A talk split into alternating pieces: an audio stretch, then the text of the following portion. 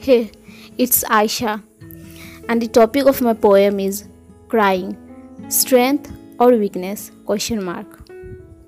Yes, I do cry sitting in a corner. I do cry standing in the shower, cause I know tears are emotions, and tears out makes my heart free of corrosion.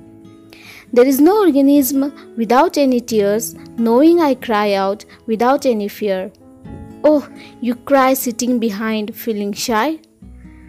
I cry in front, cause I do believe still I can fly. Why to discriminate between smile and cry?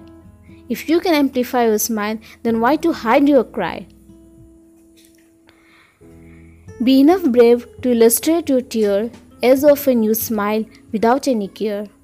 There is no problem when you smile, but crying also sometimes suits your profile. Tears deserves the same respect as much as smile makes you feel protect. So as smile is your strength, how come tears be a weakness? Question mark. Thank you.